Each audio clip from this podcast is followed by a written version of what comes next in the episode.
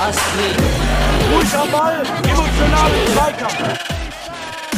Mr. Futsal, the Mr. podcast. Futsal, il podcast. Mr. Futsal, el podcast. Hallo und herzlich willkommen, liebe Futsal-Freunde und Futsal-Enthusiasten da draußen an den Podcast-Endgeräten. Euer wöchentlicher Futsal-Podcast ist wieder da, jetzt wieder wöchentlich. Hier am Mikrofon euer Futsal-Economist Daniel Weimer und euer geliebter Redner der Vernunft und des Futsalsports, der Futsal-Philosoph Sebastian Rauch.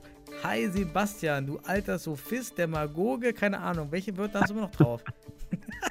Jetzt da hast du Begriffe von mir gelernt, ne? Ja, ja. Mein Lieber. Äh, hallo Daniel und hallo alle zusammen. Ähm, nein, weder Sophist noch Demagoge. Wobei, man kann sich nicht immer ganz frei sprechen. So muss man es, wenn man ethisch reflektiert ist, ähm, auf jeden Fall sagen. Mhm. Genau, aber all diese Fachwörter aus der Philosophie, Daniel, die brauchen wir heute nicht. Ähm, ich freue mich auf ein bisschen Futsal-Talk mit dir. Ja, was gibt's denn so in der Welt des Futsals?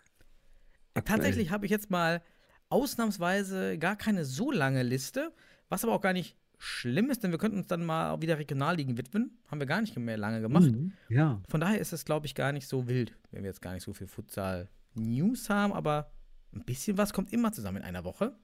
Mhm. Und ja, beginnen wir, glaube ich, mit der für den Futsal bedeutsamsten, für den deutschen Futsal, und zwar die Nominierung für die Mhm. nächsten Lehrgänge, beziehungsweise auch für die Länderspiele gegen Spanien. Ja. Und da haben wir den neuen Kader. Ja. Ja, nicht den neuen Kader, den aktuellen Kader mit neuen Gesichtern, aber auch Gesichtern, wo man sich mit Sicherheit fragt, hm, wann ist denn, also wie wenig muss man in der Bundesliga spielen, um dann wirklich mal rauszufallen? Ja. Ähm, ja, was ist denn, ich überlasse dir den Vortritt. Ich weiß das, wa- warum du mir den Vortritt lässt, ist ja auch dein Verein betroffen. Ähm, nee, aber lass uns doch erstmal ähm, auf die positiven Sachen eingehen. Ähm, hier der gewählte, einer der gewählten besten Alers der aktuellen bisherigen Saison, so könnte man sagen, äh, Gianluca Alessandro vom SV Pars ist nominiert als Feldspieler, als Neu, also als Rookie, als Neu, Neuling in der Nationalmannschaft. Ähm, über den haben wir ja in der letzten Folge kurz gesprochen. Das ist auf jeden Fall cool, das freut mich.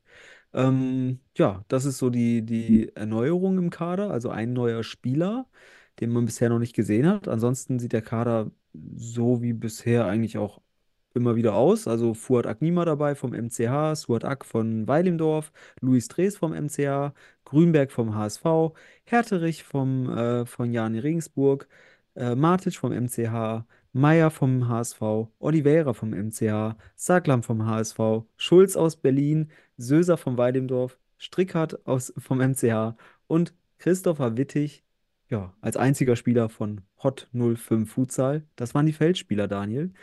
Ist dir da irgendwie was aufgefallen? Vom Gehör? Nee, ich würde das auch zusammenfassen. Ähm, vielleicht das Einzige für mich ist, se- se- seit jeher, er hat ja auch nicht viele Einsatzzeiten, ist eben euer MCH-Spieler, der Vitoric Matic. Mhm. Aber es braucht halt auch Alternativen. Das ist eher so der, der Punkt. Mhm. Also ich würde, ist so ein Spieler, der jetzt für mich jetzt nicht unbedingt Nationalspielerqualität hat, aber man muss halt sagen, wir können ja auch nur die deutschen Spieler nehmen, die wir in der Bundesliga sehen. Oder im Ja. deutschen Futsal, wie auch immer. Das ist halt, ist halt ein Ding.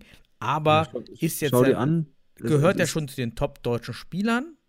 Ja. Von daher ist es okay. Wir können halt nicht absolut reden. Also, ist mal so, im Gesamtbild, Leistungsbild der gesamten Futsal-Bundesliga, inklusive der Legionäre, fällt er stark ab.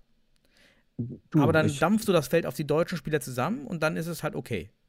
Ich, ich verstehe das absolut, was du, also ich kann das nachvollziehen, ja, auch wenn ich vielleicht nicht immer der gleichen Meinung bin, aber ich kann es absolut nachvollziehen. Ich denke, hier geht es halt darum, dass man halt hier einen Linksfuß hat, ne? Und Linksfüße waren seit jeher rar gesät. Ähm, du hast aber jetzt natürlich, also Wittig hast natürlich auch auf der Position, du hast Strickhardt, Pedro Strickhardt, der auch eine sehr starke Saison als Ala Linksfuß äh, spielt. Und jetzt auch neu dazu der Gianluca Alessandro, der ich weiß gar nicht, ob er, doch, aus meiner Sicht war es ein Linksfuß. Ähm, Aber ja, unabhängig davon ist es halt ein, ein Lefty, ein Linksfuß. Die sind halt äh, sehr selten und äh, hat sicherlich einen Grund dann, oder das ist auch einer der Gründe, warum er, ähm, ja, Hm. obwohl deiner Meinung nicht, nicht jetzt top auf seiner Position, aber halt Linksfuß. Und das ist wichtig fürs Gesamtkonzept der Mannschaft, ne? War, ja Genau, auch Linksfüße fehlen uns die auch echt. Nominierung. Also nochmal, nicht, die Nominierung per se ist nicht ungerechtfertigt. Es zeigt Mhm. aber auch, wie breit das Spektrum in der Bundesliga ist und wie, Ja. wie klein die Gruppe von Spielern ist, auf die Marcel am Ende auch zugreifen kann. So, Ja. das ist so eher der Punkt. Ne? Aber ja. ey, lass uns lieber über eine andere, und ich weiß ja auch, dass du auch in der Position Streitpunkte siehst, ähm, die Torwartposition. Pavlos Hm. Wiegels geht gar nicht. Nein. Spaß. Ich, ich, ich habe sonst macht noch nie Spaß. Der Futsalökonomist macht nie Spaß. Nein, Pavlos, Philipp spielen eine gute Saison. Stabil auch in Hm. den Verein. Stamm. Ja, machen da gut. Pavlos hat ja das Knie, das Knie, den, wie haben wir es genannt? Das Kniefallsyndrom. Knieabwehrsyndrom. Kniefallsyndrom, ja, genau. Das hatte ich letztes Mal so betitelt, genau. So, ähm, da, Pavlos, melde dich doch mal. Erklär, erklär doch mal was dazu. Wenn ich mal spannend, ob er trainiert und ob er das selber sieht, vielleicht will er ja auch damit was erreichen und trainiert erst und so ist immer diese bewusst Überstrapazierung und irgendwann automatisiert, sich- automatisiert sich's besser. Ja, aber er kann ja einfach Philipp fragen, weil der hatte dieses Kniefallsyndrom ja als erstes und hat es jetzt ein bisschen äh, ku- auskuriert. Ähm, auch überragend aktuell in Form. Mhm. Ähm, ja, also von daher, die beiden, die können sich auf jeden Fall in ihrer Entwicklung die Hände reichen. Immer wieder äh, ähnliche Schritte. Ähm, ja, die beiden sind auf jeden Fall interessant und, und äh, sicherlich die beiden deutschen Top-Torhüter Torhüter aktuell. Nur die Nummer drei, die macht mir so ein bisschen, äh, also Ja. rein, rein rational gesehen, ähm, irgendwie Kopfschmerzen. Der Christian de Groot, der ist ja jetzt nun auch in der Bundesliga nicht mehr so aktiv oder nicht mehr so häufig im Tor. Ähm, und euer Wu, der, der U19-Nationalkeeper oder ehemals ein U19-Nationalkeeper, weiß gar nicht, ist er da noch? Aber unabhängig davon, der ist jetzt euer Stammkeeper in Düsseldorf, was mich sehr freut. Also da kommt was nach. Und dann habe ich mich halt gefragt, ja, was, was macht der de Groot in diesem Kader noch? So, ne? Ist halt eine gerecht berechtigte Frage, denke ich. Ja, ich als Fortune und auch als, ähm, ja, ich kenne Chris ja jahrelang aus den Ligen, jetzt im Verein. Super Kerl, habe immer gerne mit ihm zusammengearbeitet. Ähm, vom, vom, Typ her auch ein freakiger Typ. Also ich glaube, den, den hat man auch einfach Mhm. gerne so im Kader mal. Vielleicht ist es auch so ein Punkt, dass der einfach so Ja. ein bisschen Lockerheit reinbringt. Kann sein. So, aber wir können ja nur nicht auf Leistung gehen. Und Mhm. ähm, ich, ich meine, er war teilweise dritter Torwart hinter Wu und hinter ähm, Azizi. Mhm. So, und äh, ganz ehrlich, wir wollen Jugendtalente fördern. Wir haben gerade angesprochen, dass wir auf den Spielerpositionen gar nicht viele Optionen haben. Jetzt haben wir aber auf der Torhüterposition extrem viele Optionen.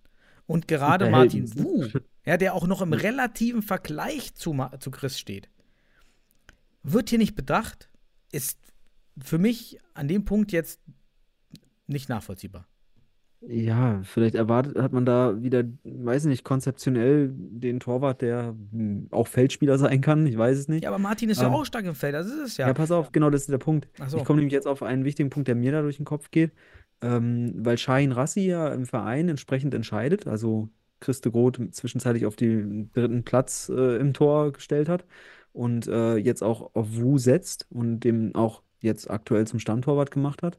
Und da ist eben die Frage, inwieweit sich da die, die Trainer der Nationalmannschaft dann auch mit dem Trainer Shahin Rassi ähm, in, ja, in Austausch bewegen. Ähm, denn es hat ja seine Gründe, dass äh, der Wu aktuell spielt in der Bundesliga und der Christe Groth nicht. Und dann ist halt interessant, ist halt, warum nominiert man halt Christe Groth? Ne? Leistungsspezifisch vom Torwartspiel aus kann es halt aktuell nicht sein. Ne? So, Mhm. und ich fände es echt geil, wenn da jetzt zum Beispiel der Wu im Tor, also als dritter Torwart mitfahren würde. Passt Das ja auch. Junger Spieler, dritter Genau. Torwart, perfekt. Ja, genau, top. Den würdest du mitnehmen, die Erfahrung sammeln lassen und das hilft ihm, ähm, gibt ihm echt auch nochmal einen Schub vielleicht auch in der Motivation, nochmal wirklich hier und da äh, an, an, an bestimmten Sachen zu arbeiten. Ja, Aber wie jetzt kommt gesagt, wieder der Punkt, Sebastian, den wir immer wieder anbringen. Es kann halt sein, dass ein Martin Wu, ähm, aber auch ein Johnny Göde oder auch ein Bayer von Paas, der eine gute Saison spielt, keine Zeit haben. So. Und dann haben wir Ja. mehrfach gefordert, dann macht es doch transparent. Ja, dann schreibt doch hin, Wu oder wer auch immer, angefragt, keine Zeit oder wie auch immer. Und dann kann man Mhm. sich selber sehen, okay, es, Christe Groth ist ja nicht die, dritt, die dritte Lösung. Er ist halt einfach die fünfte Lösung, aber er ist der Einzige, der Zeit hat. Ja, aber wie gesagt, dann frag mal, also ja, ich, ich kann es verstehen, Daniel, aber wie, wie du schon sagst, wir, wir haben keine Informationen. Wir beide reden hier zwei Kumpels, die miteinander über Futsal quatschen und das könnte jeder sein, dann schlussendlich. Und zudem sind wir Kunstfiguren, muss man auch sagen. Das heißt, wir distanzieren uns natürlich von den persönlichen Auseinandersetzungen. Ähm, nein, ähm, kann ich alles nachvollziehen. Nur, wie gesagt, dann frage ich mich, wie viele deutsche Torhüter sind noch in der Bundesliga, weil du müsstest dann jeden anderen den Vorzug geben, aktuell, der irgendwie Mhm. mitspielt. Dann musst du den Kadi Dibra nominieren vom NCH. Der hat eine, spielt überragend, äh, wenn er auf dem Platz steht. Und ja, wie gesagt, ist so vielleicht nicht so gut am Fuß äh, mit dem Ball. Aber ähm, den musst du dann halt auch hier nominieren, anstatt Christe Groth. Eigentlich. Ja, Kadi. Hat zwar, eine, hat zwar einen Aussetzer gehabt, aber es hatte auch schon Bless und Nee, Wiegels ich- Aussetzer in der Liga. Ja, also Äh, Kommen wir gleich drauf. Aussetzer, das war ab, äh, abgefälscht, wollte ich nur kurz Ah, sagen. ja, ja, natürlich. Da wieder seine, Ich war in der Halle. Schäfchen in Schutz. Aber nee, alles Ja, gut. Aber selbst wenn, selbst wenn. Weißt Ja, du? ich weiß, was du meinst, Ja. genau. Er, er hat Spielpraxis und entwickelt sich. So, und Ja. du musst halt immer Entschei Entscheidungen treffen, die für die, für die Gegenwart und dann schlussendlich auch die Zukunft äh, nachhaltig sind. Ja. Und Christi Groth ist aktuell keine nachhaltige Nominierung. Ganz einfach. Weißt du, was ich mal gerne sehen würde? Ein Spiel unter der Nationalmannschaft gegen die Best of Legionäre. Ah, ja. Das wäre Das wäre mal stark. Marquinhos, Marquinhos Djindjic. So, boah, da kannst du ja Mhm. schon, kannst ja wirklich jetzt äh, da viele zusammenholen, die, die, Mhm. die da geil performen und dann ähm, mal zeigen, was halt so geht. Remenez, ja, so ein- wäre schon ein Mhm. geiler Kader. Und äh, könnte man noch da reinstecken? Äh, muss man, ähm, Hudacek oder Čovtorov, ja, auch äh, Ja, Fortuna. Paulo so Garibaldi Pusic, ja, es gibt ja, so, so viele geile, geile Kicker. Ribeiro, kannst du alle so. Also, Ja, also da, da gibt es schon geile Kicker, die da reinpacken kannst. Es wäre mal stark, aber auch einfach so gutes Event. Wir sind Baller League, können wir auch gleich drüber sprechen. Oder Baller League. Ja, so, auch so ein bisschen mehr in diese Event-Charakter. Es hat gar keinen ernsten Charakter, es ist einfach aus Fun. Lass die mal gegeneinander ist- spielen. eine Art All-Star-Game, wa? Hm, So ja. Legionärs, All-Stars und deutsche All-Stars. Was auch immer. Ja, Why spannend. not? Ja, Okay. Event, ähm, ja, auf jeden Fall. Auch da kann man sich an bestimmten anderen Sportarten international sicherlich orientieren, ne? Basketball, NBA und so weiter, ne? Sollte man sicher, Mhm. sicherlich mal drüber nachdenken. Aber wir äußern ja einfach nur sch- interessante Ideen. Wir haben Fantasie, Daniel. Ist das Yes. nicht schön? Und Ja. na gut, wir haben einen neuen Spieler. Haben wir denn, fällt dir ein Spieler in der Liga ein, wo du jetzt sagen würdest, jetzt hatten wir letztens den Gianluca ja Hm. uns schon rausgepickt, und, aber der ist nun jetzt dabei. Gibt es denn sonst deutsche Namen, die Hm. noch rumfliegen, die dir jetzt einfallen? Gute Frage. Also, Also nicht deutsche Namen, deutsche Spieler. Also, ja, wie gesagt, auf der Torwartposition fallen mir anstatt Christe Groth auf jeden Fall zwei, drei ein. Also von Celani bis äh, Kadi Dibra. So. äh, genau, die Die- Position ist da viele Optionen. Da, da hast du, ja, da hast du einfach bessere Optionen. Ähm, vor allem hier, Kali Dibra ist auch erst Mitte 20, muss man auch nicht vergessen. Ne? Also der ist jetzt noch nicht äh, Mitte 30. Ähm, sowas in der Art. Ähm, ja, aber bei den Feldspielern muss ich schon sagen, sehe ich da aktuell mh, keine großartigen Alternativen zu dem, was auf dem Platz steht. Ich Mhm, sehe ich schon einen sehr starken. Ich würde mich einfach zum Beispiel freuen, dass der Pedro Strickhardt jetzt Spielzeit kriegt, weil der echt äh, auch jetzt gegen, gegen Regensburg wieder sehr stark performt hat, auch ein schönes Freistoßtor gemacht hat. Ähm, das zum Beispiel, also ist ein, einer, sicherlich auch einer, der, der in der Bundesliga von Vorlagen und Toren äh, auch unter den Top 5 ist. Wei weißt du, ob sicherlich. Filatov einen deutschen Pass hat? Ah, Das weiß ich nicht. Liebe Berliner, äh, gibt uns noch Rückmeldungen. Hatten wir nicht schon letzte Woche irgendwie eine Anfrage nach irgendwas? genau. Ähm, ach nee, das war der, das war der Gianluca, aber den, den, der hat sich ja jetzt geklärt. Ja, genau, stimmt. Da wissen wir, dass er Deutscher ist. Ja, richtig. Das ging Ja, schnell. äh, einfach ja. der Marcel hat's gehört. Ja, erklär das für euch. Ich nominiere den einfach. Genau. Fanden wir gut. Nein, aber ähm, ja, liebe Berliner, sagt uns doch mal, ob der Filatov vielleicht auch äh, in zu, Deutschland äh, zu Ludgin, ja, sind auch so, so, so, sind ja schon Namen, die da sind. Reschebi, ach, jetzt, äh, der Exxon. Äh, wieder den Namen bestimmt völlig falsch ausgesprochen, ich hab's wieder vergessen. Re Wer den Recipe Podcast hört, so. sorry. Ja. Ähm, ja, also da sind ja schon ein paar Namen, die man jetzt auch mit Platz, also mit der Platzierung ja auch einfach Ja, jetzt ins Auge zwei. fassen muss. Ja, also es ist nur Fabian Schulz aus Berlin und Mhm. Pavlos Wiegels. Ähm, ja, aber wer weiß, w- was da an deutschen Spielern rumläuft. Und du musst ja auch sehen, Ähm, Leistungen haben, also auch Ergebnisse sagen nicht immer alles aus. Ja? Wir wissen ja nicht, wie viel Euphorie da aktuell auch reinspielt, aber auch hochmotivierte und euphorische Spieler in der Nationalmannschaft, die kann es auch gebrauchen. Also von daher, wenn es gut im Verein läuft, äh, hat man vielleicht da schon, eine, schon einen Zusammenhang, damit, damit es auch in der Nationalmannschaft gut läuft für den Spieler, ne? Ja. Oder? Ja, spannend. Aber wie gesagt, der Gesamtkader sieht gut aus. Ich freue mich überhaupt, äh, dass, dass, dass diese Spieler jetzt mal gegen Spanien spielen dürfen, was ja auch einfach äh, eine geile Geschichte für die Spieler ist. Ne? Also von daher, tolle Erfahrung. Ja, viel Spaß dabei. Und äh, Ja. der Kader insgesamt in Ordnung, auf jeden Fall. Also bis auf Christo Roth habe ich überhaupt keine, keine, keine Mhm. Mängel zu sehen oder zu, zu auszudrücken. Sind wir gespannt.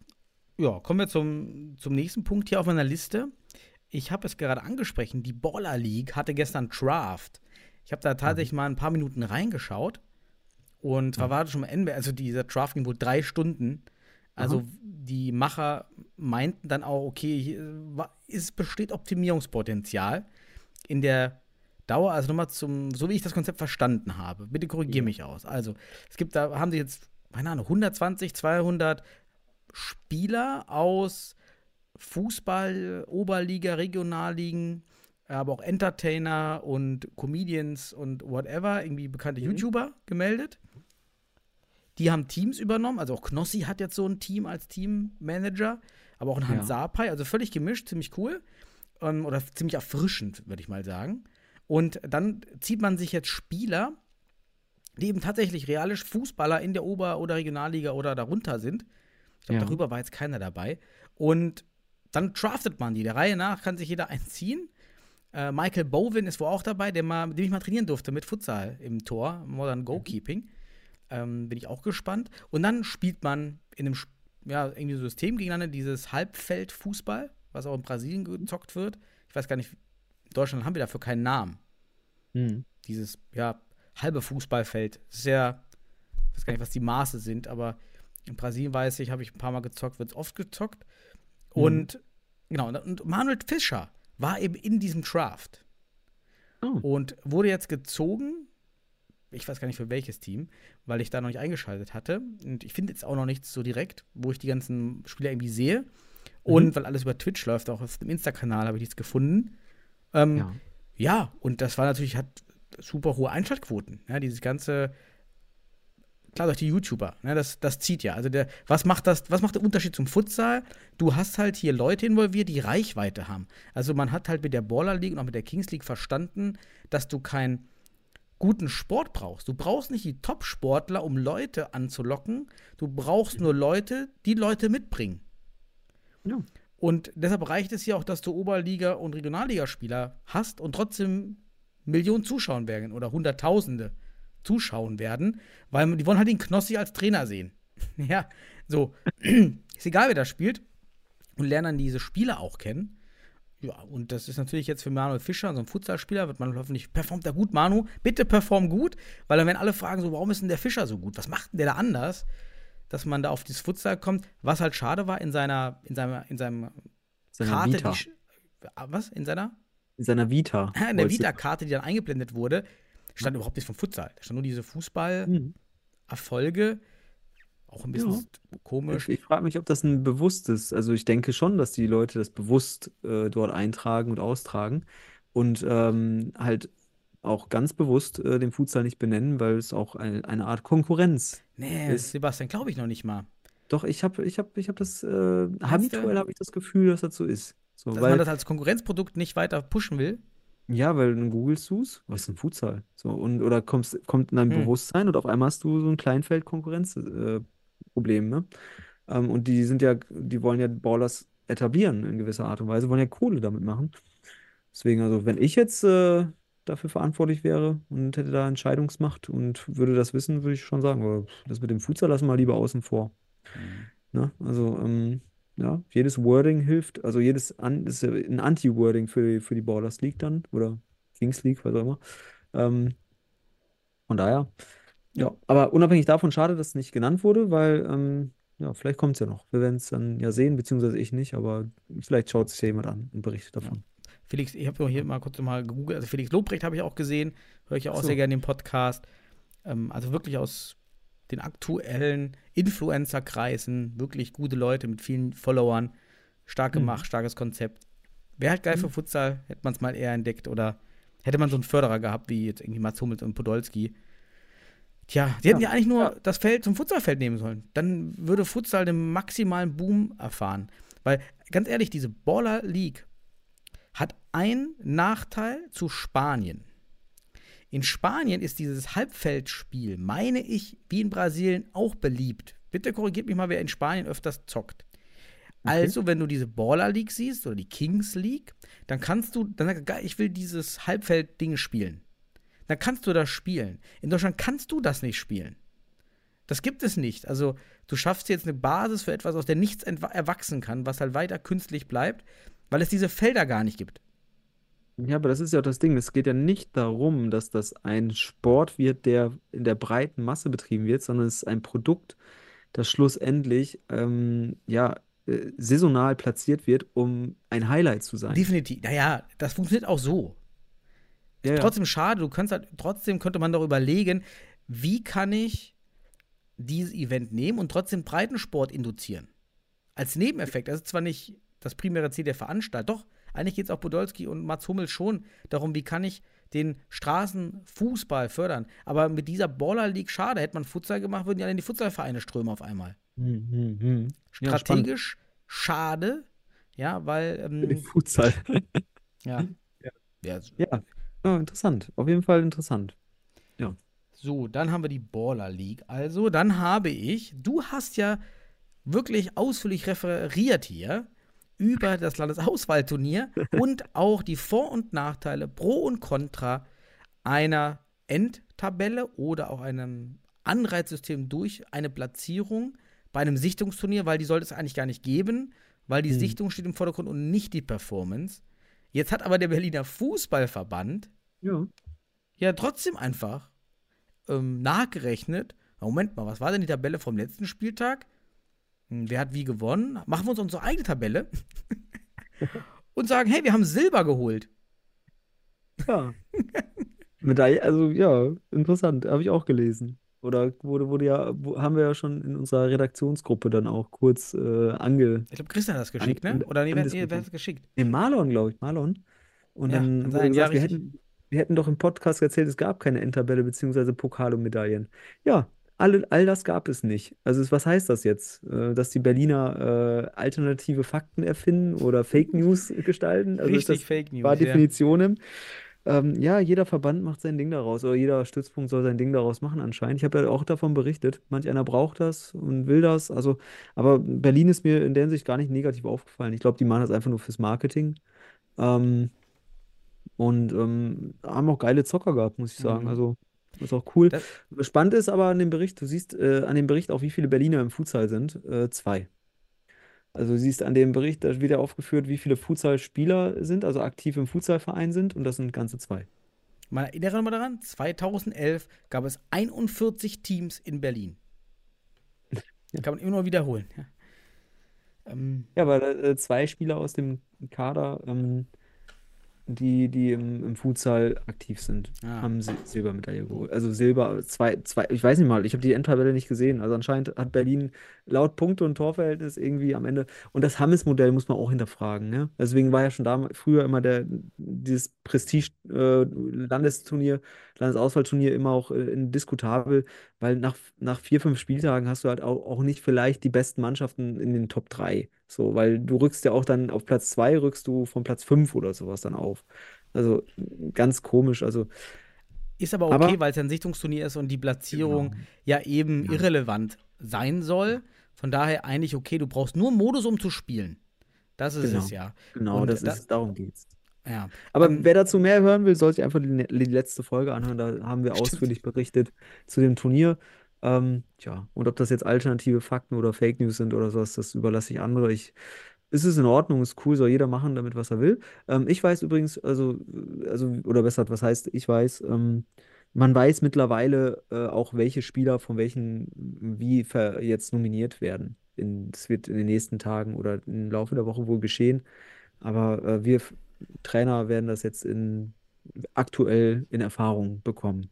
So. Mhm. Und ich bin nicht unglücklich über das, was, was, was uns gegenüber geäußert wurde oder auch meine Eindrücke, die dann da auch abgeglichen werden konnten. Ja, genau. Das dazu.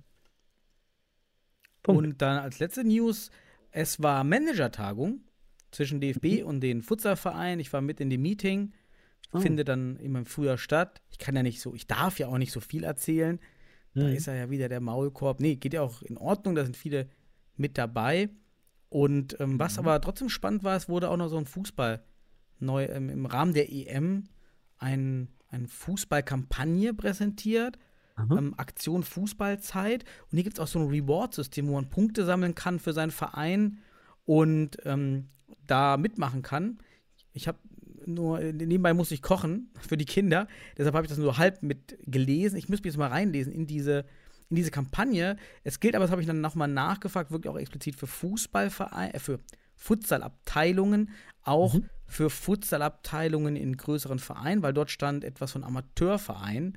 Und Mhm. natürlich ist natürlich jetzt mit dem HSV und Fortuna und St. Pauli und ja, wir haben ja genügend, die eigentlich auf dem Papier keine Amateurvereine sind. Ja. Beziehungsweise der Basisverein schon, aber Fortuna, wir sind ein Verein, HSV ist ein Amateurverein, weil die Kapital, weil die Profis ausgegliedert sind. Jan Regensburg auch. Mhm. Ähm, Pauli und wir werden halt dann schon kritisch. Ja, und das fand ich ganz cool, einmal, dass man das so ein bisschen vorstellt. Einbettung in den Futsal-Kontext wäre noch ein bisschen besser gewesen, aber okay, es gibt dieses System für die M. Futsalvereine können da auch dran teilnehmen. Ja, muss man mal an alle Vereine, die sich da die Zeit haben dafür, ja, kann man noch mal reinschauen. Und ähm, dann wurden noch ein paar andere Dinge besprochen, unter anderem auch das Playoff-System. Da mal an dich die Frage, was findest du denn, das finde ich ja schon spannend, habe mich dann auch nicht beschäftigt und es wurde auch mal geschaut, wie machen das andere Ligen? Das Mhm. fand ich mal ganz, äh, wirklich mal nice dann, dass ähm, jemand beim DFB da mal geschaut hat, wie machen das andere Sportligen in Deutschland, aber auch andere Futsalligen im Ausland. Also Mhm. machst du erst, wenn du Best of Three hast, wie bei uns, oder Best of Five, wie verteilst du das nach Heim- und Auswärtsspiel auf Ah, das okay. bessere Team in der Hauptrunde? Also wenn du jetzt als Erstplatzierter gegen den Achtplatzierten ja bei uns spielst, aktuelle Mhm. Tabelle wäre es dann ja das Spiel Weil im Dorf gegen Fortuna Düsseldorf. Also Weilendorf spielt als erstes heim, dann müssen sie nach Ist Düsseldorf. ja die Frage, was halt besser ist. Das ist halt auch und sollte es dann indifferent bei allen. sein. äh, Ja, aber in, in Deutschland ist das ja aktuell so geplant, ne? Dass erst der erste ein Heimspiel hat, So spielen wir jetzt die Saison auch. Genau, die Genau, Saison ist eh genau. fix. Ja, Genau. Wenn ich mich, äh, also ich glaube, in Spanien wird es genauso gemacht. Also da meine ich, das auf jeden Fall zu wissen. Da beginnt man aber, ich glaube, ist das Viertelfinale mit Best of Three und dann geht es im Best of Fünf weiter. Ähm, mhm. genau, also in Spanien macht man das so. Du hattest mir da, glaube ich, du hast sogar so eine Übersicht mal gezeigt dazu. Ähm, Italien, Portugal macht es anders und das ist auch etwas, was ich zum Beispiel auch präferieren würde. Ähm, und zwar, dass es für die stärkere Mannschaft, also für den Erstplatzierten, das wäre jetzt Weilendorf, erst ein Auswärtsspiel in Düsseldorf gibt Ja, und dann genau. die entscheidenden Spiele zwei und drei zu Hause, wenn es denn ein drittes entscheidendes Spiel geben muss. Und das macht man in Portugal und in Italien so Mhm. ähm, in den Ligen. Ne? Und äh, das finde ich eigentlich auch ganz attraktiv. Ist aber die Fra Frage auch, warum. Ich fände das ganz geil, weil ich glaube, wenn man erst als stärkere Mannschaft auswärts spielt, also die sch schwächere Mannschaft erst ein Heimspiel hat, dass man hier vielleicht mehr Überraschungen beziehungsweise häufiger zu drei Partien kommt und nicht nur zu zweien. Weil wenn der Bestplatzierte im ersten Spiel zu Hause schon ganz deutlich gewinnt, ähm, dann kann es sein, dass der schwächere Gegner, also Düsseldorf, dann schon demoralisiert ist und ähm, ja, zu Hause nur noch das Ding über die Bühne bringen will, ordentlich, aber nicht mehr daran glaubt, irgendwie Oh, es kommen auch Ding weniger Zuschauer, du hast recht. Ja, ja, das Andersrum auch, ne? nicht.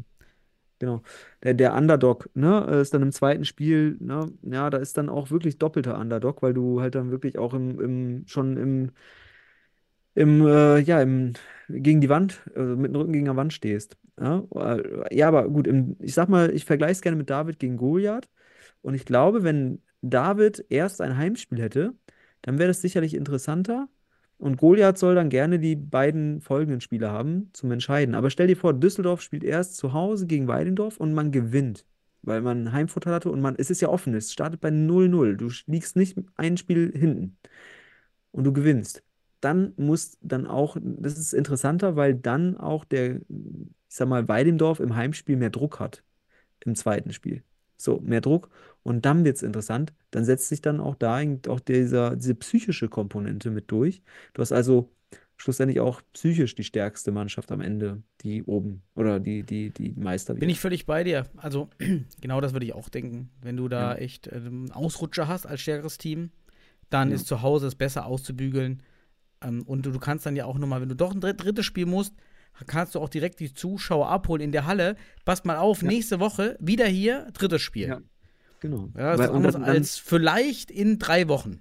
Ja, das, Also, also, wie ja. gesagt, würde ich präferieren, aber auch die andere, die aktuelle Regelung macht auch irgendwie Sinn, ähm, wirkt aber einfach zu einfach. Also wirkt zu, zu, zu simpel, finde ich. Ich, ich habe auch überlegt, ich hätte das doch mal als Argument einfach nochmal eingebracht, als Überlegung, wenn Mhm. man den Vergleich mit anderen Ligen macht, fehlt für mich ein entscheidender Faktor, um zu verstehen, warum, na, ob es besser oder schlechter ist nicht, aber ob, äh, ob es den Teams egal ist, die Reihenfolge. Denn Mhm. wenn du in der Hauptrunde schon Preisgelder bekommst, dann Mhm. hast du genug Anreiz, die Platzierung zu erreichen in der Hauptrunde, weil das Playoff-System ist ja vor allen Dingen deshalb wichtig, aus meiner Sicht, Ja. dass du einen Anreiz in der Hauptrunde hast, auch am Ende noch Gas zu geben. Mhm. Wenn du es halt nicht hättest, ja, dann ist halt der letzte Platz, Platz 1, 2, 3, völlig egal, völlig Wumpe. Ja. Ähm, dann lasse ich vielleicht nicht mehr meine beste Mannschaft spielen, weil ich will ja schonen und dann verzerre ich aber im Abstiegskampf total die Ergebnisse. Hm. Weil dann trete ich mit einem ganz anderen Team an. Deshalb, du brauchst ja Anreize, dass du auch in den letzten Spielen noch denselben Kader bietest wie in den ersten Spielen. Mhm. Ansonsten aus meiner Sicht bräuchten wir das gar nicht hier rein. Kannst du würfeln von mir aus, jedes Spiel. Mhm. Ähm, aber das brauchst du einen Wir haben in Deutschland gar kein Preisgeld. Du hast gar keinen Mhm. Anreiz. Deshalb ist noch für mich die Gewichtung oder die, der, der, der Schwerpunkt, dass dieser Vorteil auch gefühlt da ist, wichtig. Ja, weil, dass die Mehrheit der Vereine auch sagt, hey, ja, das, ich will das lieber so haben. Keine Ahnung, zwar, wie rum ist ja dann egal, aber ich will das so haben, weil für mich ist das dann Anreiz. Ja, Und deshalb gebe ich da noch Gas. Wenn in der anderen Liga schon ähm, wirklich Preisgeld ausgeschüttet wird, je, je Platzierung, dann ist das wirklich vielleicht egal. Mhm. Also, dass du auch was von deiner Platzierung vielleicht auch für die Folgesaison hast. Ne? Also, ähm, außer, ne, das ist eben der Punkt. Ja, spannend, ne? Dass es, dass es in Deutschland für den Meister zum Beispiel wahrscheinlich äh, keine, keinen ökonomischen Anreiz gibt, außer es gibt nur den sportlichen Anreiz, ne? Nicht für den Meister, sondern für den Hauptrunden Erstplatzierten. Ja, genau. Das ist ein ja, Hauptrundenmeister, genau. Also reguläre Der Saisonmeister. kriegt ja noch nicht mal irgendwann, noch nicht mal einen Blumenstrauß dafür. Ja, aber, ja, aber auch, auch, aber auch, auch, auch der, der absolute Meister dann nach Playoffs. Ähm, Ja. Ich glaube, der kriegt ja auch nichts. Also auch kein Ach Preisgeld. so, außer meinst die, ja, ja, okay, das stimmt. Ja, Aber der kriegt doch die, die Radkappe.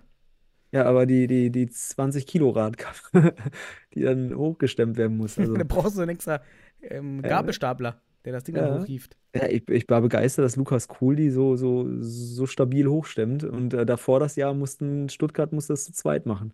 Also von daher, ähm, nee, aber unabhängig davon interessante Gedanken, wo auch dann einfach so ein finanzieller Anreiz ähm, sicherlich ähm, interessante Effekte erzeugen könnte, ne? Deswegen. Ja, Das war meine News. das waren deine News. Das war schon, Daniel. Regionalliga? Ja, ich glaube, das passt. Für, äh, wir, wir, heute müssen wir nicht so lang machen. Ähm, beim letzten Mal haben wir ja die Mega-Folge gemacht. Ähm, cool. Mhm. Ja, mach mal Regionalliga. Hast du, hast du einen Wunsch, wo wir starten? Ich habe jetzt bei mir schon Regionalliga West aufgerufen, einfach weil das erste mein Favoriten in der DFB-App ist.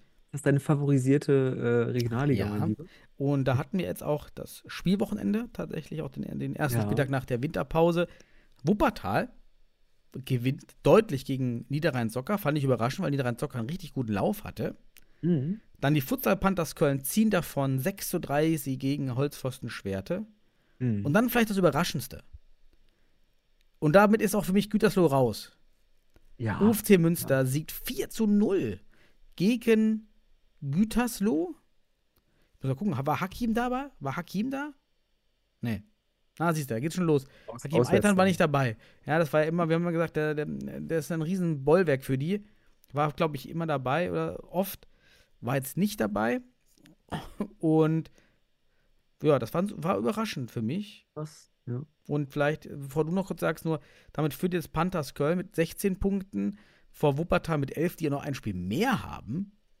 Also fünf Punkte Aha. Unterschied und ein Spiel weniger für die Panthers aus Köln. Dann Niederrhein Socker mit 10 Punkten, dann schon ziemlich abgeschlagen. 9 Punkte Gütersloh. Ah, interessant. Äh, Was mir gerade nur äh, interessanterweise auffällt, ist, dass äh, einer der Schiedsrichter Juan de Cruz Pujares war. Und ich war an dem Tag, musst du wissen, ähm, am Nachmittag äh, unterwegs in Gütersloh und habe mir dort die B-Junioren, also Junioren-Hallenstadtmeisterschaft angeschaut, um zu sichten für die U19. Und da hat er auch schon das ganze Turnier gepfiffen und am Abend noch eben schnell nach, nach Münster und dort das Spiel leiten. Wow. Also auch nicht schlecht. Also die Futsal-Schiedsrichter muss man jetzt hier, wie sagt man das auf Englisch, Shoutout an die, an die Futsal-Schiedsrichter, ähm, zumindest hier Juan, was die leisten, ne? Aktuell, immer wieder.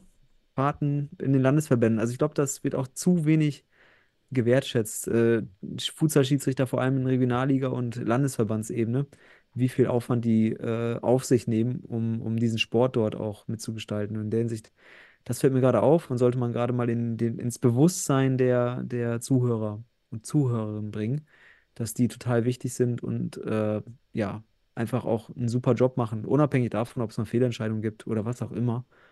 Wir können dankbar sein. Also danke, liebe Futsal-Schiedsrichter da draußen. So, von meiner Seite aus. So, das war mein Kommentar dazu. Schöner Kommentar, wichtig. Ja, wir meckern dazu viel. Wir dürfen nicht vergessen, die haben oftmals selbst kein Futsal gespielt und trotzdem machen sie das. Ja. Ja, also geil. Cool. Äh, und, und zur sportlichen Situation, ähm, ich sag ganz hart, äh, Köln ist doch durch, oder? Die sind noch durch. Guck dir das mal an. Also Wuppertal hatte einen Lauf, aber ist jetzt auch noch mit einem Spiel mehr und fünf Punkte hinten und der Rest hat mehr als sechs Punkte Abstand.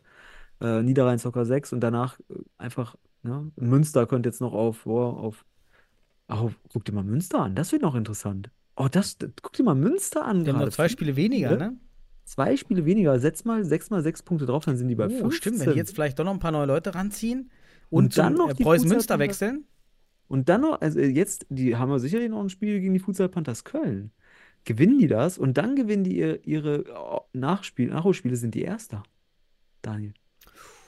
Uh, Noch ist äh, Köln nicht durch. Also Münster lauert. Mit minus zwei Toren auch noch, aber mit, mit neun Punkten bist du schon eine große Nummer. Und wir müssen nochmal für alle nochmal wiederholen, es gibt keinen Absteiger in dieser Liga, weil der Real Münster und SC Kroatia Mülheim vorher Zurückgezogen. Ja. zurückgezogen haben. Ja, aber äh, das ist gerade geil. Also, dass Münster Mhm. hier mit fünf Spielen und neun Punkten, minus zwei Toren zwar, aber punktetechnisch mit direktem Duell äh, Köln überziehen, äh, überholen können. Muss man gerade gucken auf, auf Staffelspielplan, ähm, ob die, ob die überhaupt noch gegeneinander spielen, weil das wäre gerade eine geile Info. Also ich gehe davon aus, dass sie noch gegeneinander spielen, weil die Liga ist ja so krass fehlkonstruiert vom Spieltag. Ähm, ja, aber äh, ne, ich kann das gerade nicht aufrufen anscheinend, aber unabhängig davon, Münster lauert und ist noch in Schlagweite. Aber der Rest glaube ich nicht mehr. Der Rest ist raus. Das wäre so mein, meine Einschätzung. Mhm. Münster und Köln, die machen's. Einer von den beiden. Passt. Ähm, So. Passt. Bei mir als Nächste nächstes ist jetzt die Regionalliga Nordost.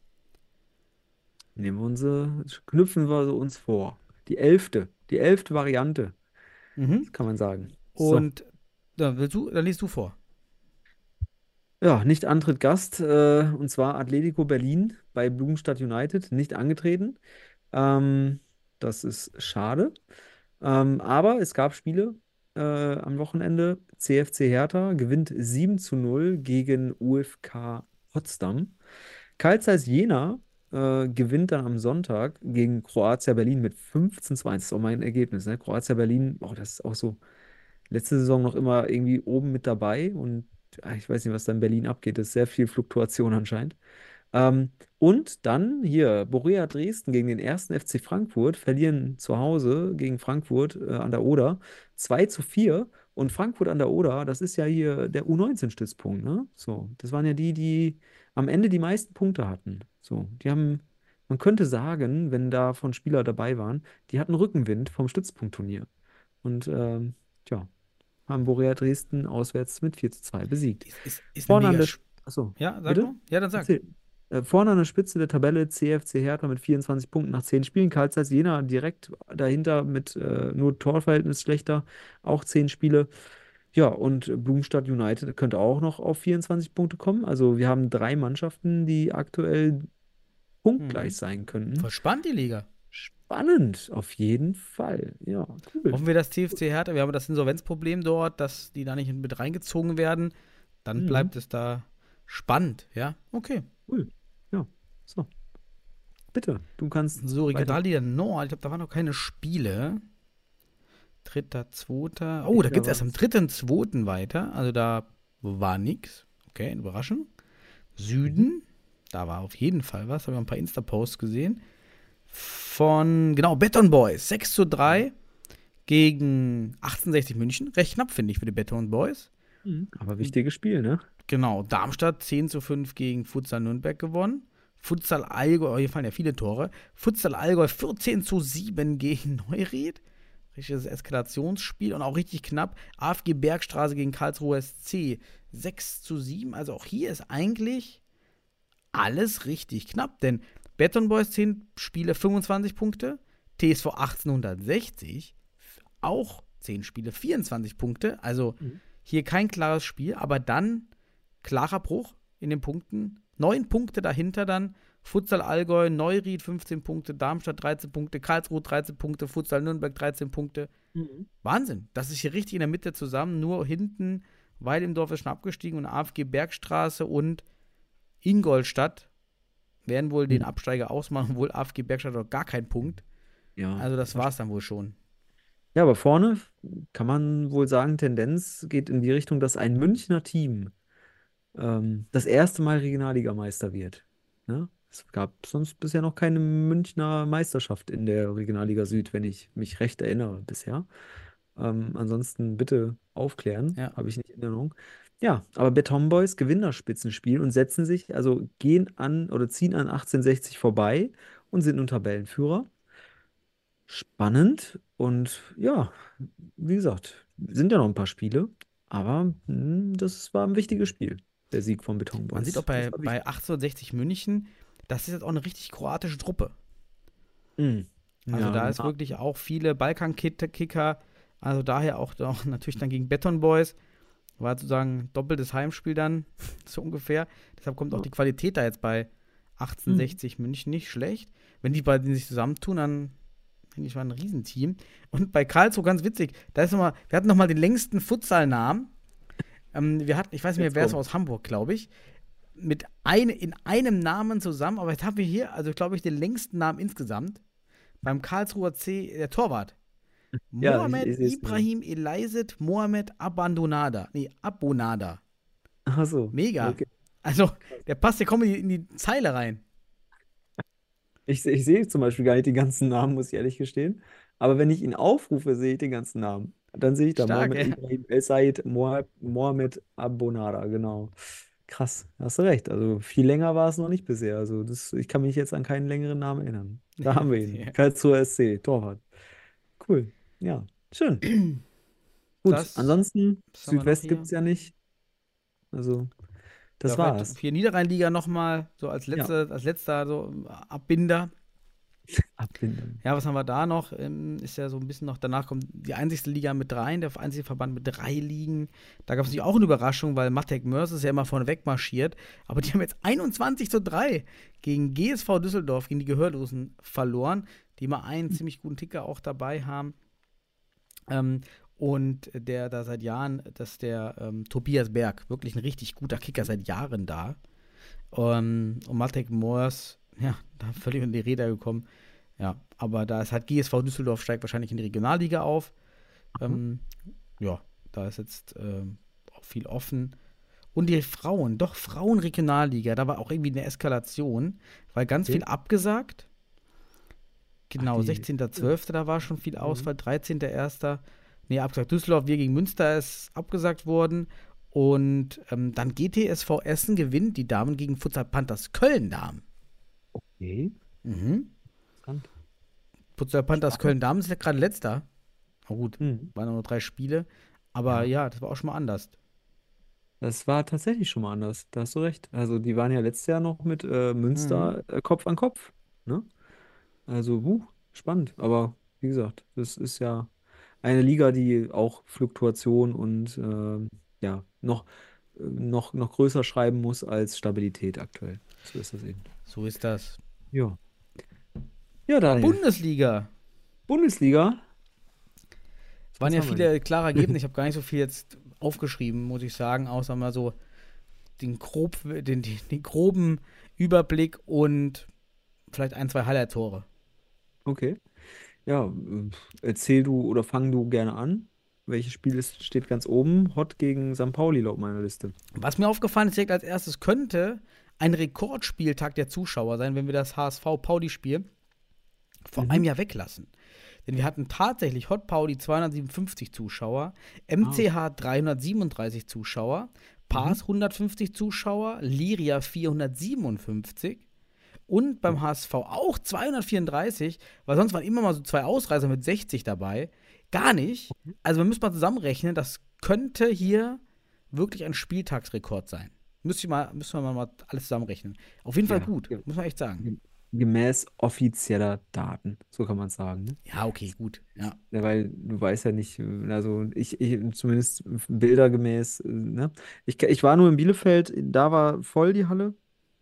Ja, aber ähm, ansonsten war ich in keiner anderen Halle und von daher freut mich, freut es mich zu hören, dass so viele Zuschauer da waren. Äh, und das am ersten Spieltag im Neujahr. Das heißt, irgendwas muss im, über Weihnachten passiert sein, Daniel. Entweder haben die Vereine Mhm. gut, gut Werbung gemacht, waren bei Hallenturnieren unterwegs oder sowas. Ja, oder man hat äh, mal wieder nach Corona langsam wieder so Bock auf Hallenfußball. So, und dann, Hoffentlich bleibt das, ja, hast recht. Ja, wäre cool. Wäre cool. Ja, Ja, erstes Spiel hier, Hot gegen Pauli, 7 zu 1. Richtig Ui. deutlich. Sehr gute Stimmung. Trommler, Trompeten, war alles da, fand ich äh, stark. Mhm. Allgemeine Sicht, Dudek hat noch richtig viel rausgeholt. Der alte Hase im Tor hat mir ein bisschen leid getan. Ja. Jerimev wirkte gar nicht fit. Ähm, Okay. War immer ein Stabilisierungsfaktor bei Pauli, aber Entschuldigung, ähm, hat dann echt langsam, hat auch ein paar echt Zweikämpfe verloren, Stellungsfehler. War ein bisschen Mhm. überraschend, dass er so der Schwachpunkt dabei bei einigen Toren war. Mehr sehen wir ja nicht in den Highlights. Ja, und ähm, oft, oft, oft auch sehr hastige Attacken von Pauli in den Ball rein. Klar, und dann Mhm. ziehen halt die Hotkicker halt weg. Mhm. Ja, das ist dann schwer und ich habe zwei Tore rausgesucht. Einmal Wittig, das 6 zu 1. Sehr sehenswert, Mhm. weil Wittig bekommt als Aal, als Pivot den Ball, dreht sich richtig schnell rum, weil eben Jeremie viel zu weit weg ist. Aber auch eine super Bewegung, auch schön fließend. Ja? Ball Mhm. kommt, direkt die Drehung, direkt Schuss, Tor. Das fand Ja. ich mega. Und Remenetz, 7 zu 1, äh, macht dann so eine Sidan-Rolle, so eine Rüschenpöhler-Drehung.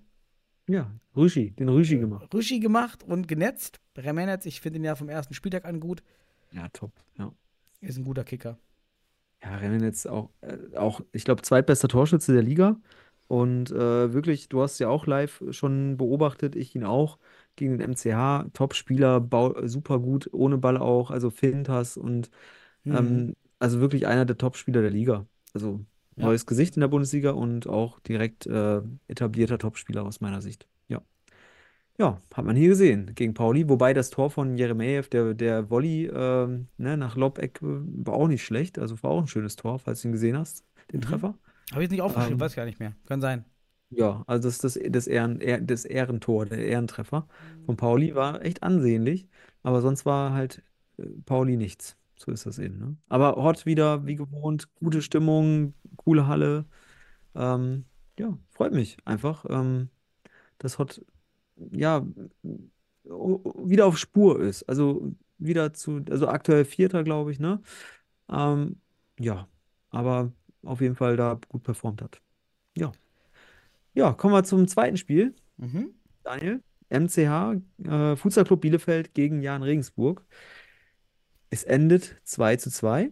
Ja, Mhm. war auch so ein bisschen ähm, nach Liria gegen Weilendorf sicherlich das Spiel, was am, aus meiner Sicht am interessantesten war an diesem Spieltag. Definitiv. ja. Ähm, und ja, ich war live vor Ort, ähm, saß am Spielfeldrand, muss sagen, Halle war gut, also war gut besucht, Stimmung war gut. Ähm, es war ei- in einer Halbzeitshow, Daniel, es waren Tänzerinnen da, die sieht man auch in den Highlights. Die Ähm, am haben wir in Düsseldorf auch immer. Also oft. Ja, wir haben auch so eine. Hip-Hop-Tanzgruppe. Super.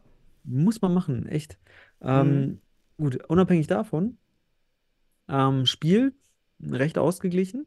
Ähm, ich mache mal erstmal allgemein Abriss. Ähm, am Anfang mehr Druckphase Regensburg, aber zu Ende der Halbzeiten im, immer wieder auch der MCH, ich finde, leicht druckvoller und vielleicht auch leicht überlegen.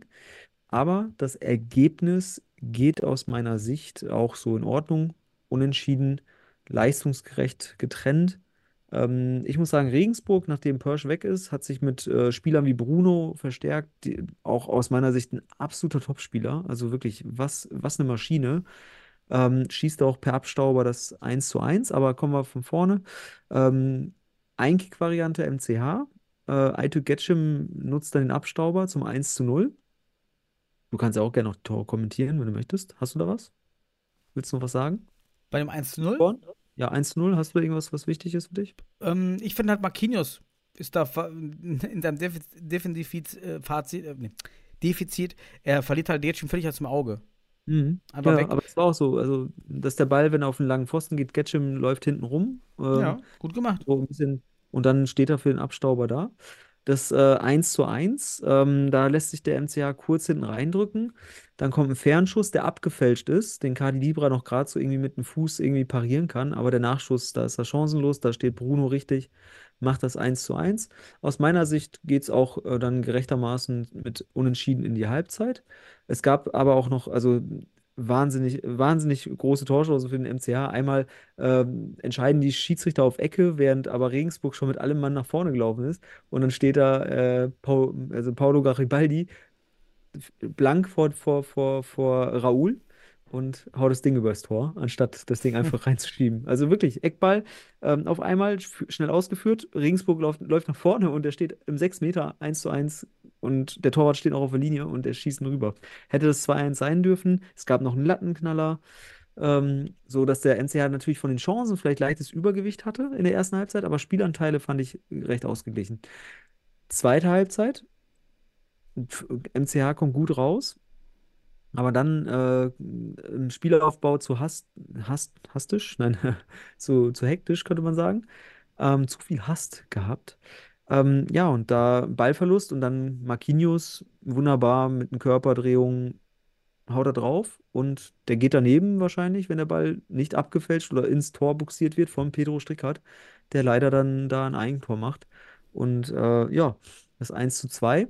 Aber ging weiter. MCH hat einfach weiter, also auch weiter Gas gegeben und macht dann verdientermaßen, weil davor schon etliche Chancen waren, verdientermaßen Maßen durch einen Freistoß von Pedro Strickhardt, ein direkt verwandelter Freistoß, äh, das 2 zu 2. Und zu dem Freistoß muss man natürlich sagen, da kann ich dich jetzt mal einfach mal hier an Bord holen. Wie findest du dort den Torwart und die Mauer? Das musst du mir mal sagen. Hast du es gesehen? Ja, ich habe den Highlight gesehen, aber ich habe hier auch stehen, ich kann es nicht einschätzen, weil ich die Hälfte nicht sehe.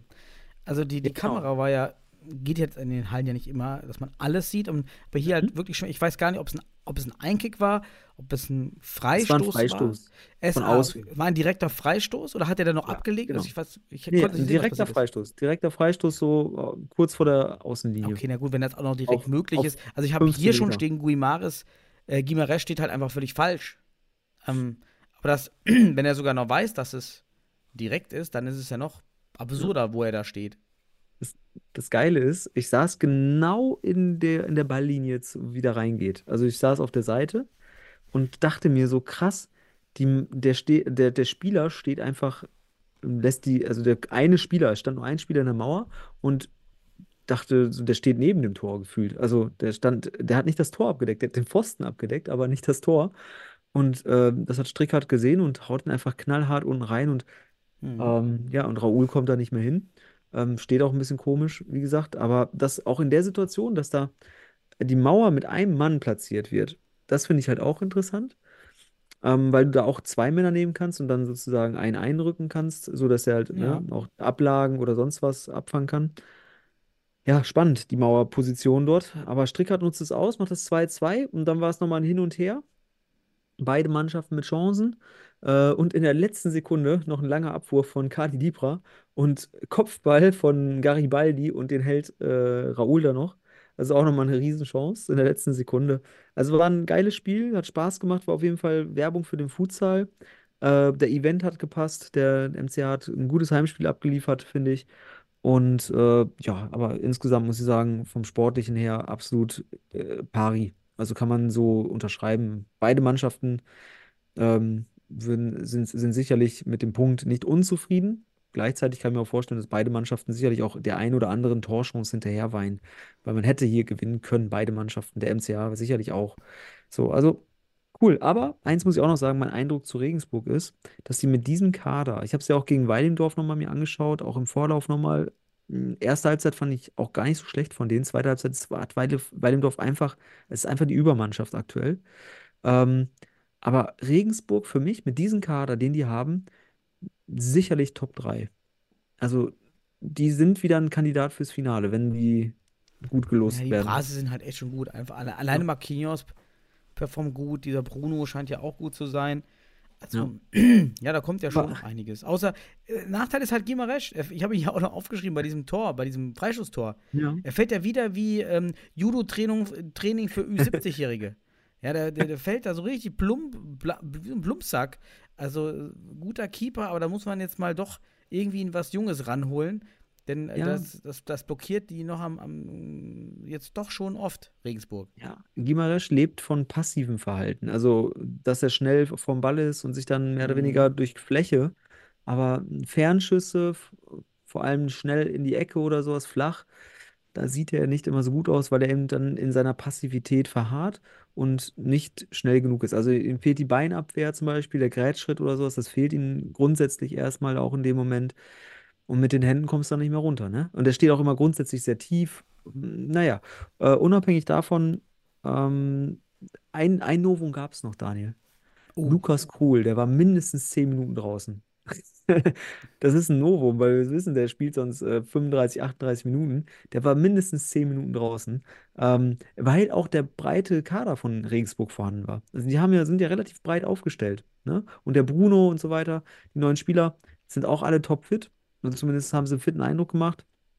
Ähm, ähm, ja, und unabhängig davon ähm, sah man, also ist mir aufgefallen einfach, ja, der, der, der Krul, der ist auf einmal auf der Bank häufiger. So, ist auch mal eine Neuigkeit. Also, das ist auf jeden Fall überraschend. Die Kinderspieler hat er komplett durchgespielt. Also, Ja, ja, das ich auch. stimmt. Das ist wohl dann doch ein Novum, ja. Genau. Ja, aber die Jungs lernen in Regensburg in der Hinsicht wahrscheinlich und ähm, müssen das auch alles auf die Platte bringen. Und aus meiner Sicht Regensburg sehr stark insgesamt vom fußballerischen Potenzial. Der MCH auch, muss ich auch sagen. Also war ein Top-Spiel. Ähm, aber ich finde, der, dass Regensburg äh, sicherlich mit dem Kader noch ein paar Plätze hochsteigen könnte. Also Mhm. das geht. Ja, das zu dem Spiel. Mehr sage ich nicht. Kommen wir zu, zur nächsten Partie. Pass gegen äh, Stuttgart, gegen SFC. 9-2. Ja, Ja, dazu sage ich nicht mehr, weil gab keinen Live-Ticker. Sorry, bin ich raus. ja, äh, ich habe mir auch nicht viel angeschaut. Also bei so einem Ergebnis, mh, ja, Pass mit ein paar schönen Toren. Aber da muss ich jetzt auch nicht groß kommentieren. Ähm, ich schließe mich heute deiner Meinung an, ohne Live-Ticker. Äh, Ja, ohne okay. Live-Ticker kein, keine, keine Show hier. Nee, ähm, dann das vermeintliche Topspiel. Mhm. Erster äh, gegen Zweiter oder Zweiter gegen Erster. Der FC Liria aus Berlin gegen den TSV Weilendorf. Es endet 3 zu 7. Und äh, ja, Weilendorf eigentlich recht ungefährdet in Berlin. Führt schnell 3-0. Also in der ersten Halbzeit 3 zu 0 und schnell 2-0 geführt. Ähm, wirklich schöne Tore, muss man auch sagen. Man kann natürlich über, ich, ich muss auch sagen, hier und da mal darüber sprechen, wie Pavlos agiert, aber da will ich jetzt nicht äh, diskutieren. Das sollst du als, als äh, Torwart-affiner Experte ähm, mir erzählen. Ähm, ja, aber ungefährdet aus meiner Sicht. Also immer mit drei Toren Abstand, einmal kurz 3-1, aber dann wieder 4-1 und dann wieder schnell 5-2, 6-2, 7-2. Ja, und dann am Ende noch ein 10 Meter kassiert, aber gut. Also Weilendorf marschiert, muss man einfach so sagen. Ungefährdet in Berlin. Und, und marschieren, Und- da fällt mir das 0 zu 3 ein, gegen wie Suat Ak. Unnachahmlich auf links durchgeht. Maschinen, ne? Rie- Maschine. Der nimmt dann den Gegenspieler auf 10 Meter, 3 Meter weg. Zwei Spieler hat er sich genommen. Also den ersten hat er direkt mit der Annahme und dann Ja. den anderen wirklich noch, der ist noch weg und den nimmt er mit einem, mit, mit einem Vorbeispiel mit Tempo auseinander und dann knallt er das Ding in lang, lange Ecke Pfosten Bei rein. unserem Nationalkeeper. Ja, also Ja, ich muss sagen, aus dem Winkel habe ich mich echt gefragt, ähm, kann man den nicht halten? So. Ja, Pavlos plumpst da wieder so ein bisschen nach hinten. Der hat immer so ein bisschen, manchmal so, so Gleichgewichts. Das sieht manchmal so ein bisschen plumpsig aus. Auch bei dem, bei dem ersten, bei dem Tunnel. Da, da plumpst der auch noch zurück. Mhm. Irgendwie ist Ja. die, die Balance, weil er eben diesen Kreuzschritt im, irgendwie vielleicht nicht drin hat, dann, dann plumpst man nämlich. Ja. Ähm, aber keine Ahnung, ob Das es halt- das war. Ja, wie gesagt, das ist ja auch etwas, was wir bei Philipp Pless schon beobachtet hatten in der Vergangenheit, dass in seiner Entwicklung auf einmal diese, diese Techniken nicht immer automatisch kommen. Also es kommt dann eher automatisch der Kniefall und nicht, das, nicht der, der Kreuzschritt. Und das sieht man jetzt auch so ein bisschen bei Pavlos, dass der Kreuzschritt in bestimmten Momenten nicht äh, standardmäßig kommt. Ne? Wie beim Tunnel zum Beispiel. Geht alles schneller, aber der Ball wird mit der Seite gespielt und ähm, war jetzt auch kein, kein 120 km/h Schuss. Ähm, da ist halt die Frage, muss er nicht sogar, weil der Ball quergelegt wird, da schon im Kreuzschritt mit einem Schritt sozusagen stehen, sodass in der Hinsicht, glaube ich, wäre es das linke Knie gewesen, einfach runtergeht und den Ball äh, Mhm. blockt. So, ne? machen, genau. Ja. Das wäre zum Beispiel eine saubere Technik. Ähm, die kommt nicht. Deswegen habe ich auch mich gefragt im Spiel, was kann Pavlos in Topform hier noch retten? So, und hier sieht für mich so bei ein, zwei Toren sieht er unglücklich aus. Also, ne? So. Aber es ist halt immer noch in der Entwicklung. Ne? Wie, wie Philipp. Und das finde ich cool. Die sind ja auch nicht mehr die allerjüngsten, Daniel, und machen trotzdem noch Entwicklungsschritte. Das ist halt auch so ein geiles Ding, einfach um zu sehen, äh, wenn du Bock hast und motiviert bist, du wirst dich dein Leben lang äh, entwickeln können. Und solange du körperlich fit bist, entwickelst du dich auch eben von der Technik und Taktik. Das finde ich einfach gut bei den Torhütern aktuell. Also da sieht man einfach, dass das sind zwei Top-Torhüter, die mit dem, was sie als Voraussetzung haben, einfach das Optimale rausholen. Also Pavlos und Philipp, die holen das Optimale raus, was du als deutscher Torwart rausholen kannst mit der Erfahrung, die du nur haben kannst in Deutschland. Ne? Also in der Hinsicht ist das, sind das Mängel, die eigentlich normal sind für eine gute Entwicklung, die man bei Pavlos sieht und bei Philipp auch gesehen hatte in der Vergangenheit. Auf der anderen Seite muss man sagen, macht Philipp hier wieder, also zumindest den Highlights entsprechend, überragendes Spiel, weil es gab ja keinen Livestream in Berlin, aber den Highlights entsprechend auch wieder ein überragendes Spiel. Also aus meiner Sicht hält er auch wieder nahezu alles, was man halten kann, was man in den Highlights sehen kann. Ne? Gut, aber erzähl du mehr zu dem Spiel. Hast du noch was? Das war's. Vielleicht noch das 1 zu 3 Strutkin, dieser Lob über Bless. Fand ich äh, echt nice. Fand sah gut aus. Eine, Und Johnny Göde war halt im Kasten, fand ich schön. Irgendwie beim 7 Meter, bei dem 6 Meter habe ich ihn gesehen. Dann noch, war er noch, glaube ich, noch länger drin. ja, Äh, fand ich cool. Er ist noch da und ja. Ein, ein Tor muss ich noch hervorheben. Und zwar war es, glaube ich, das 2 zu 0 von Ribeiro. Ist ein, ist ein Freistoß ja, von halb links. Ribeiro kommt dann halb rechts rangelaufen und ähm, Söser spielt ihn an, also Memo spielt ihn an. Und alle gehen davon aus, er legt ihn mit der Sohle ab. So zu Söser, weil Söser direkt hinterher geht. Was macht Ribeiro? Richtig geil. Antizipiert das, zieht ihn aber mit der Sohle zur Seite, lässt sein Spiel aussteigen und haut das Ding knallhart rein. Richtig geile Freistoßvariante. Weil das ist nämlich die zweite Option. Ribeiro sieht, dass sein Gegenspieler ihnen eben diese, diese Ablage abkauft. Also das ist sozusagen das Fintieren. Also der denkt eben in dem Moment, äh, ja, der legt den zu Söser ab, deswegen macht er den Schritt dahin. Und er merkt das und da sieht man wieder eine Stärke des Fußgelenks.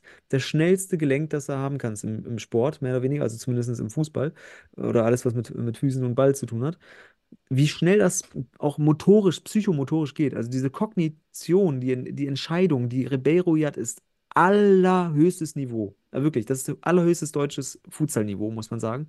Wie er mit dem Fußgelenk in dem Moment en entscheidet, ich lege nicht ab, sondern ziehe ihn einfach weg. Und deswegen da draußen an alle, die äh, in der Halle oder auf Kleinfeld spielen, nimmt die verdammte Sohle, weil das Fußgelenk entscheidet, also ihr könnt im Moment der Situation mit dem Fußgelenk in alle Richtungen gehen und an dieser Situation sieht man es. Richtig geiles Tor von Ribeiro, muss ich hervorheben, aus, aus Trainersicht vielleicht ist, oder aus Trainingssicht oder was auch immer, Futsal-Liebhaberei. Ähm, Ist ja auch, ist auch brutal, was der, was der, was, was Wallendorf auf der Platte hat. Da ist der Ribeiro, da ist es auch noch der Gingic da. Ja, Söse Ack, also Ja. ist schon brutal, Und äh, so einen Mann da Wenn du wüsstest, an wen die alles noch dran sind für die nächste Saison schon. Ne? haben. Oh, wow, wow, wow, wow. Also ich weiß. Ja, ich will das, ich darf, ich, ich will hier keine Gerüchte äußern. Okay, ich gehe nach Wallendorf, ich sag's. Die, Nein. ja, die, die sind an Daniel Weimar dran. ähm, ähm, ja, aber das ist eben, also das, äh, die, die machen wieder Ferrari. Ich hoffe, die übernehmen sich nicht, wenn sie da wieder weiter investieren. Weil du kannst halt, die haben vielleicht gerade eine super Mischung, ne? Und äh, zu viel, zu viele Köche können halt auch äh, das Essen versalzen oder die Suppe versalzen, wie auch immer, aber schmeckt dann nicht mehr. Und das hatten sie schon mal, diese Erfahrung. Ne? Ich hoffe, dass der, der, der, also Osowski und, und äh, Amar Djindjic machen einen guten Eindruck im ersten Spiel ähm, und fügen sich gut ein. Ja, ich hoffe, dass der, dass der Kern, der übergeblieben ist, da jetzt auch wirklich die Mentalität vorlebt. Ne? Also in der Hinsicht, ähm, Ferrari fährt aktuell wie ein Ferrari. So ist das. Ne? Top. Cool. Letztes Ja, Spiel. letztes Spiel schon. Ja, das war deins. Mainz HSV, Fortuna 7 zu 3 und mir fällt einfach nur ein, ja, der HSV dominiert halt maximal das Spiel. Ja. War, war schon verrückt, ähm, gespickt von ziemlich guten Angriffen und Konterspielen vom HSV, aber halt auch wirklich von individuellen Fehlern bei uns, bei Fortuna. Wir hatten einen Ja. neuen Spieler bei Wesley Hayes aus, aus den Niederlanden oder Belgien, Mhm. noch geholt von Schein. Ähm, es gab auch einen neuen Keeper da beim HSV. Äh, Oh. Michel Moro habe ich gesehen. Auf der, auf der Bank Ersatz für Jalle. Aber ja, Ja, der war schon im Tor. Der war auch schon, der war schon. Ja, war schon drin, ne? Okay, ja, ja. Als Namen Jalle weg war, war der sogar im Tor. Ich glaube in Hohenstein. Echt? Ich Was weiß nicht? Hohenstein war oder. Okay, dann, Doch, da stand er schon im Tor. okay, ja, Ja. sorry. Dann, ähm, ja, ich, das war einfach dominierend. War stark gemacht von dem HSV. Geiles Futsal, Feuerwerk, gute Stimmung in der Halle. Muss man echt sagen. Respekt. Ich habe mir noch das Tor 3 von Neves rausgeholt, denn da holt er sich den Ball in der Mitte von Schoftorov, der nun auch echt noch mit seiner Erfahrung ein richtig Spitzenspieler ist, nimmt den den Mhm. Ball da ab, macht dann noch zweimal Ballrolle, einmal gegen den Fixo, ich weiß gar nicht, Ja. wer da Fixo stand, ähm, und dann auch noch Ja. gegen Martin Wu, der auch wieder ziemlich äh, gute Paraden gezeigt hat, aber diesmal auch ein, zwei Schwächen. Und Mhm. äh, macht aber, und deshalb komme ich zum 6 zu 3, Martin Wu macht den Krot-Style und macht da vorne die Bude am, am zweiten Pfosten. Also der Mhm. kann das und der hat auch Bock darauf zu laufen, der läuft auch mal los. Also er hat dieses gut gelernt vom Chris vielleicht. Ja, einfach, Mhm. dass man sich nicht zurücknimmt, nach vorne zu gehen und das auch weiter so macht, ist natürlich äh, stark zu beobachten, wenn du es einmal lernst so und das auch in dem Team als Teamkultur kann man es ja. Ja. bezeichnen. Ja, der Torwart kann ruhig nach vorne. In anderen Teams siehst du das fast gar nicht, weil die Teamkultur nicht da ist, weil der Trainer Mhm. wahrscheinlich meckert und es gibt ja aus der Psychologie auch die Experimente, wo man dann so Affen ähm, zu einer Leiter stellt und dann äh, sagt, geht mal hoch, hoch Bananen auf der Leiter und dann sind die Affen, das ist wohl wirklich passiert, dann hoch auf die Leiter und dann gab es irgendwie Regen oder sowas. Mhm. Und dann haben die Affen gesagt, nee, geh da nicht hoch, weil die anderen wollten nicht nass werden. Und dann hat man die Affen aber ausgetauscht über die Zeit und hat dann beobachtet, dass die Affen, die dann ausgetauscht wurden, immer noch dieses Verhalten haben. Die haben die Leute Mhm. nicht auf die Leiter gelassen. Die wussten aber gar nicht mehr, warum. Die wussten einfach nur, okay, wenn ich auf die Leiter gehe, werde ich verprügelt von den anderen. Und das ist halt bei einem Flying Goalkeeper-Kultur genau dasselbe. Wenn du, Du reinkommst in in gerade dem Teile von Sozialisation und Erziehung. Äh, ja, genau. Und du machst halt das, was du siehst und was du dann, was die Kultur dir mitgibt. Und dann, wenn, wenn niemand den Torwart rennen lässt, dann machst du es als Torwart auch selbst nicht, weil du hast ja dann direkt den, die Kritik vom Trainer Ja. oder der Trainer sagt dir einmal nur, bitte lass das, dann wirst du es Daniel. einfach nicht mehr machen. Daniel, wir lernen durch Ja. Imitation. Also, ähm, sehr gut, ja. das ist der Punkt. Also, ähm, Imitation äh, im Unterbewusstsein ist die Imitation das Stärkste. Ähm, na, also, äh, gutes Beispiel ist, ich hier mal für alle ein bisschen Pädagogik, äh, habe ich schon mal erzählt, vielleicht, wenn nicht, ähm, eine Mutter, die ihrem Kind eine Rede oder einen Vortrag hält über Ehrlichkeit, weil das Kind gelogen hat. Dann sagt es, komm mal mit ins Wohnzimmer, ich muss dir jetzt mal was erzählen. So, du musst ehrlich sein, bla bla bla. Es klingelt die Tür, ja, die Mutter guckt äh, aus dem Fenster und sieht, ah, das Kind, äh, ach, äh, da draußen ist die Nachbarin, hat die Mutter keinen Bock drauf und sagt während der Rede über Ehrlichkeit dem Kind, geh mal hin und sag, dass ich nicht da bin.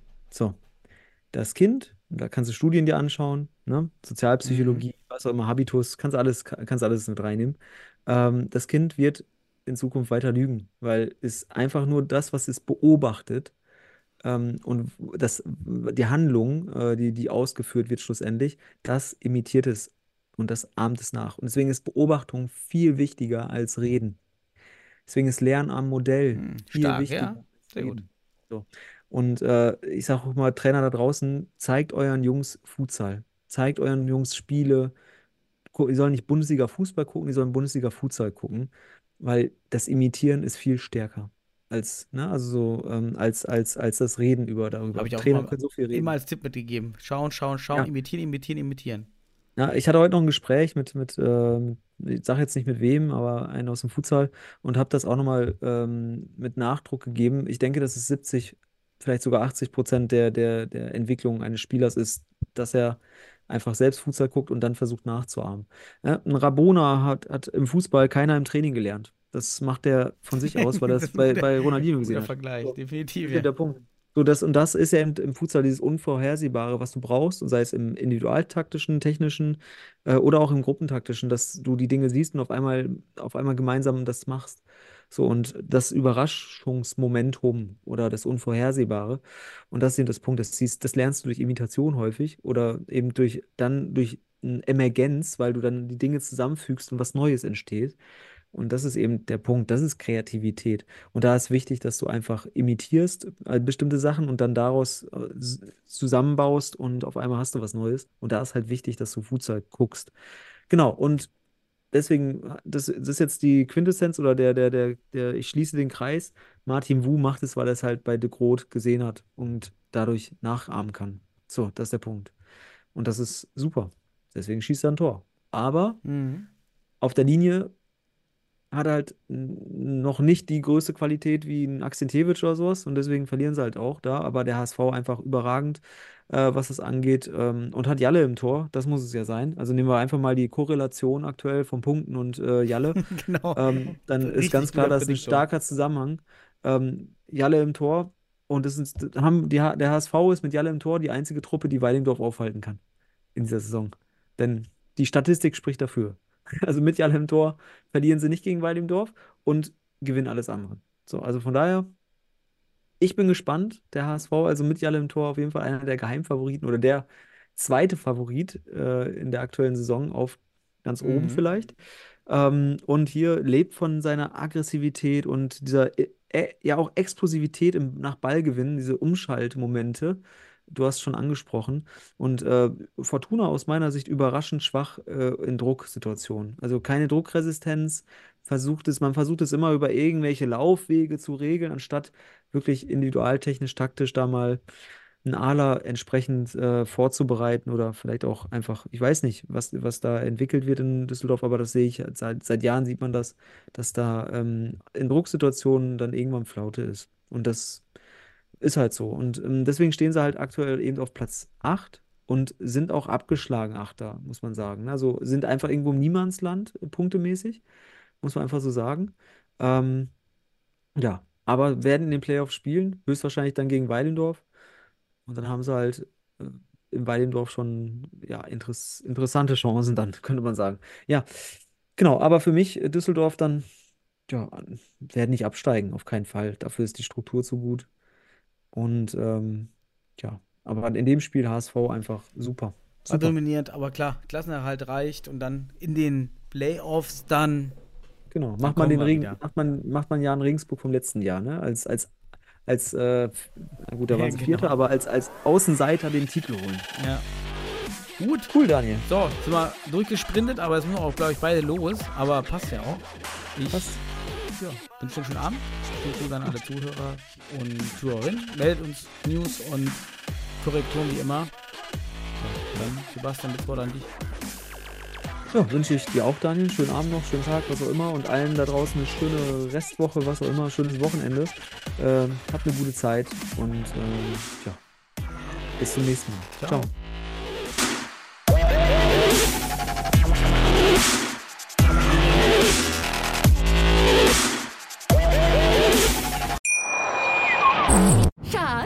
Bin neu verliebt. Was?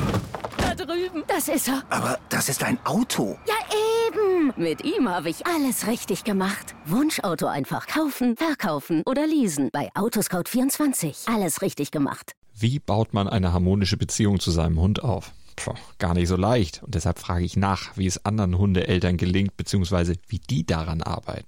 Bei Iswas Dog reden wir dann drüber. Alle 14 Tage neu mit mir, Malte Asmus und unserer Expertin für eine harmonische Mensch-Hund-Beziehung, Melanie Lippisch. Ist was, Dog? Mit Malte Asmus. Überall, wo es Podcasts gibt.